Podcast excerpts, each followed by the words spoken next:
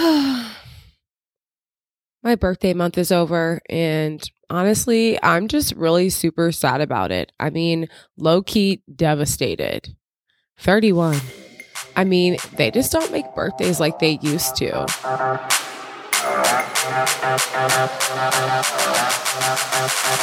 Go.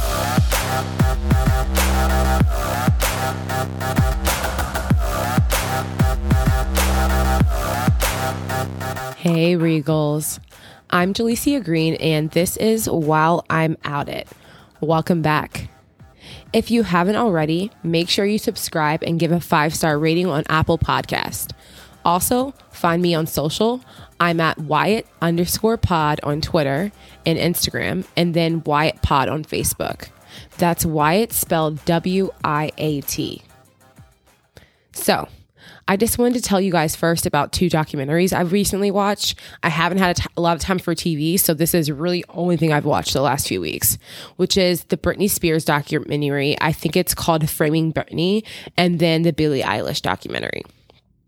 So, the Britney Spears documentary is crazy. You know, I'm a millennial. I grew up with Britney. She was an idol. I knew every word to every song. I knew all the dance moves. She was the queen of TRL. You know, every day you would come home from school, turn turn on TRL at 4:30, and a lot of the time Britney would be there.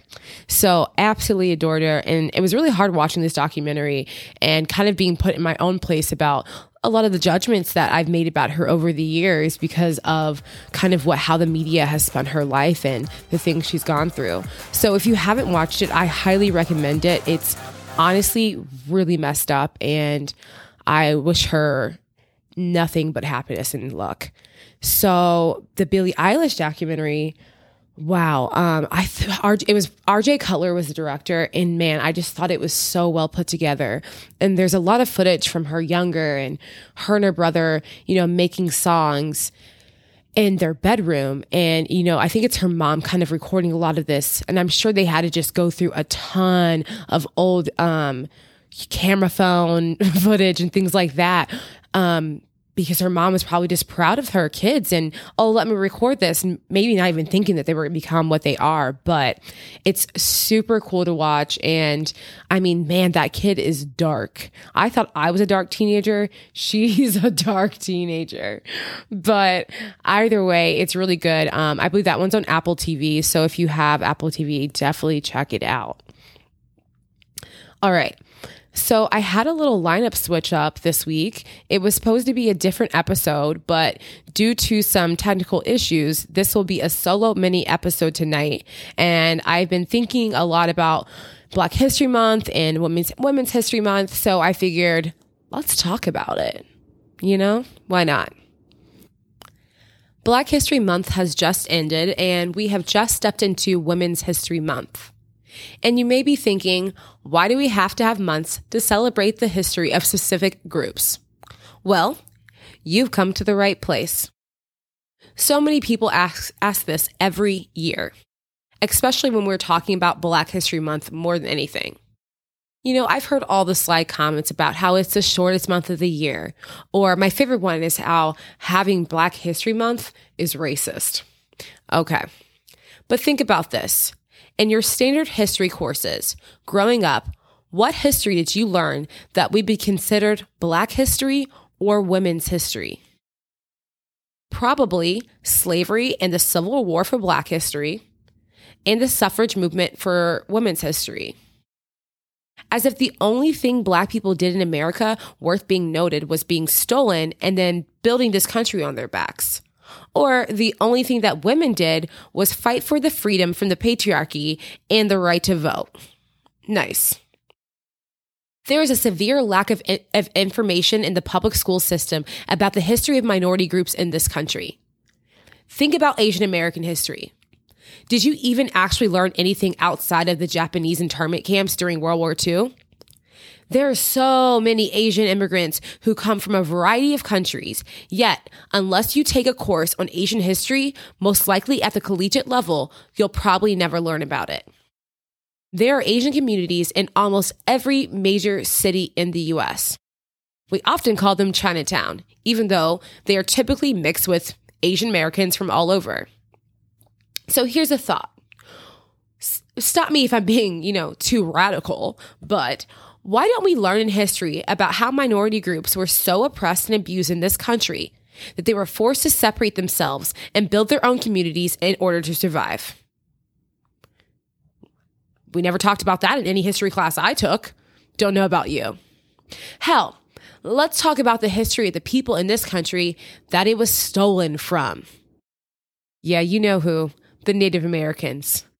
There is so much to learn about Native American history. There are tribes, languages, culture. Everything's beautiful. Oh my God.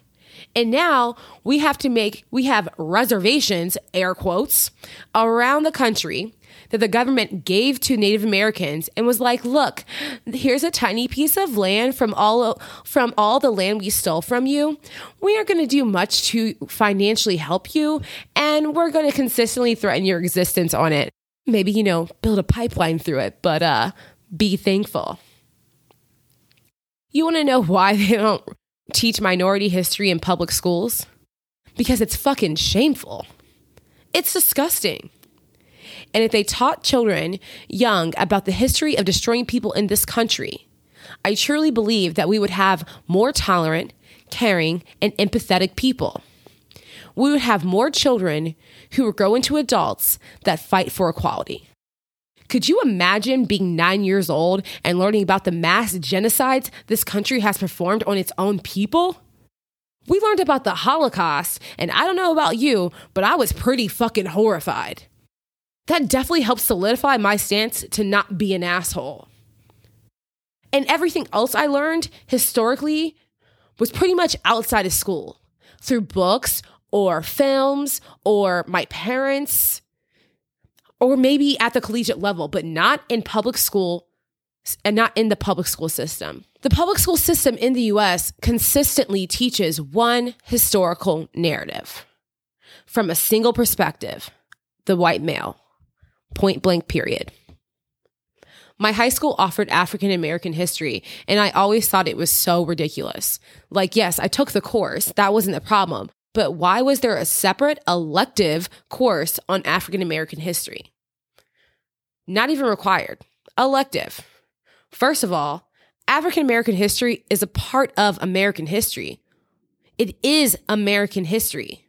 Without it, the USA as we know it right now would not exist.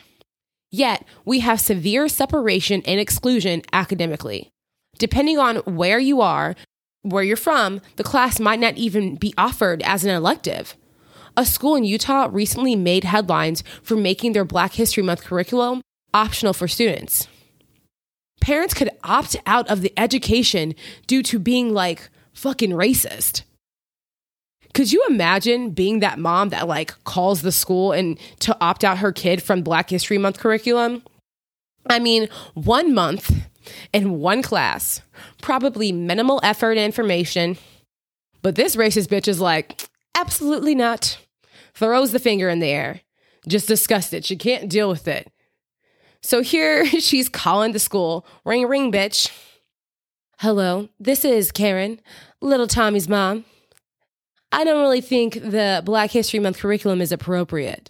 I mean, I know I live in some small shit ass town where my kid has probably never even met a black person, and the curriculum could be good for him and make him more of a well rounded, educated, and tolerant person, but I'm not really feeling it. Mm-mm. No, I prefer for him to get his information from movies and films that portray all black people generally in one manner, which is mean, loud, and angry, often violent. I think it's best Tommy spends that time picking his ass in the corner instead. I mean, come on, people. It's ridiculous. And as far as women's history goes, I think it's the only women's history course I've ever really seen was at the collegiate level. I'm not kidding, where I can't honestly remember learning anything in depth about women's history in school until I was in college. I've learned more about women's lives in the 1900s from watching TV shows like Mad Men or reading books like The Lost Roses than I have from school. And I mean, mind you, those are fictional accounts. So that's pretty problematic. So now let's talk about feminism, okay? Feminism isn't some nasty word that you can barely get out of your mouth. All men and women should consider themselves feminists. The basis of feminism is it all about equality equality of the sexes, not superiority, just equality. Standing side by side, removing the patriarchal standards, that weight, that burden of the patriarchy that every single woman has felt and been, you know, held down by. So, yeah, we should all be feminists. It's not about, you know, I don't like feminists because they're just trying to like not shave their legs or they hate men. Um, no, that's not the case. I mean, yeah, some women don't want to shave their legs and they don't want to wear a bra. Good for them. That's really not what it's about. About the, it's about the right to do so without being judged or the patriarchy making you feel like if you don't, you're less than. You're less than a woman if you don't shave your legs. Or you're less than a woman if you don't wear makeup. That's ridiculous. Also, it's about equal pay. A lot of people are really still struggling with being paid the same amount as their male part counterparts we should all agree to that. We should all want equality for race, sexuality, gender, religion. We should all want equality for that. So, yes, men and women, you should all be feminists. And, you know, for years, the feminist movement was largely controlled by white women. And within that lied racism. So, when these women were fighting for equality, it was often only for women who looked like them in mind. I mean, their agendas would only benefit them, much like the suffragettes and the women's right to vote. Because let me be clear, women's right to vote wasn't women, it was white women. Black women didn't truly have the right to vote across this country until all black people did, which wasn't in, until 1965. 1965, before every black person in this country had the right to vote. My parents were alive. Think how crazy that was. That's not that long ago. So, when I say that the feminist movement was largely controlled and for white women, I mean that the feminist movement was largely controlled and for white women. So, this is why you're on social media now if you're on Twitter or you're on Instagram, and you may follow some activists, and you'll see, especially on the larger pages, that they all mention specifically intersectional feminism. If you don't know what intersectional feminism is, it is feminism that focuses on the overlapping needs of all groups of women, whether we're talking about race or sexual orientation or religion. Intersectional feminism is about making sure that all women have equal rights, that activists are advocating that all of our voices are heard, not just one group and not one group more than another, that one group does not benefit off of another group, that when they when one group needs extra help, all groups help lift them up. We're living in a time when people are recognizing injustices within minority groups and speaking out against them. They're, they are recognizing the problem and talking about them instead of shying away from them or pretending that they're, they don't see them. And it's beautiful. We recognize it. We recognized it this summer when people all over the world stood up for black people after George Floyd and Breonna Taylor. We're seeing again now as people gather to stand up for Asian um, Asian communities and protect their elders. Which, you know, side note, okay, sidebar. If you think walking around blaming Asians for this pandemic is appropriate or even accurate, you're a fucking idiot. And if you think attacking them in the street is a good idea, please for the love of the God. And everyone on this planet with some common sense, find a window way up high on like the 30th floor. None of that fifth floor shit. You can use my apartment if you'd like, but find that window and jump right out of it. Okay? That's where we're at. Take the plunge. It's ridiculous. I'm done with this. Anyway, protests are not new. Violent protests aren't new and nonviolent protests aren't new. We have had them in the past and we're going to have them in the future. We're currently having them right now in the present. The change we've seen and what hopefully we will keep seeing is the diversity at these protests. Activism should be intersectional. When we look out at protests, we shouldn't just see a group of people where everybody looks the same. If women are protesting for the right to make the decisions about their body that they would like to make about their own damn body, it shouldn't just be women. Men should be out there too. They should be standing with us to say, hey, no, you know what? What Jalisi does, it's her business. Mind your business. Okay? If black people are protesting injustices and abuse by police, it shouldn't just be black people you see. It should be everyone because we are all a community. And we saw that this summer. We saw it all over the world. I was brought to tears so many times this summer, seeing how people were getting together to stand up as a whole and say, hey, this is wrong. We need to change something. So, we should all care about more than ourselves and, you know, those who are just like us. That's what's going to move us forward. And in the words of the late, great Jimmy Green, wake up every day and just give a damn.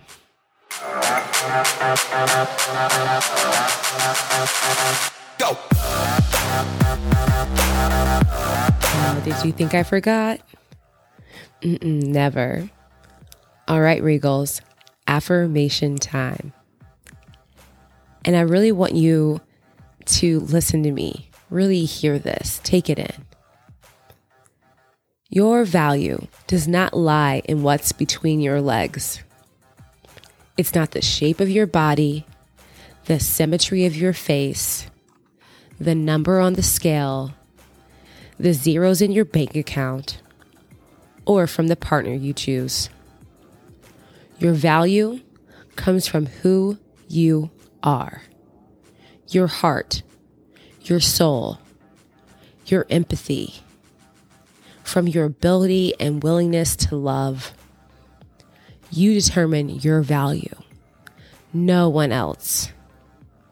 So, repeat after me.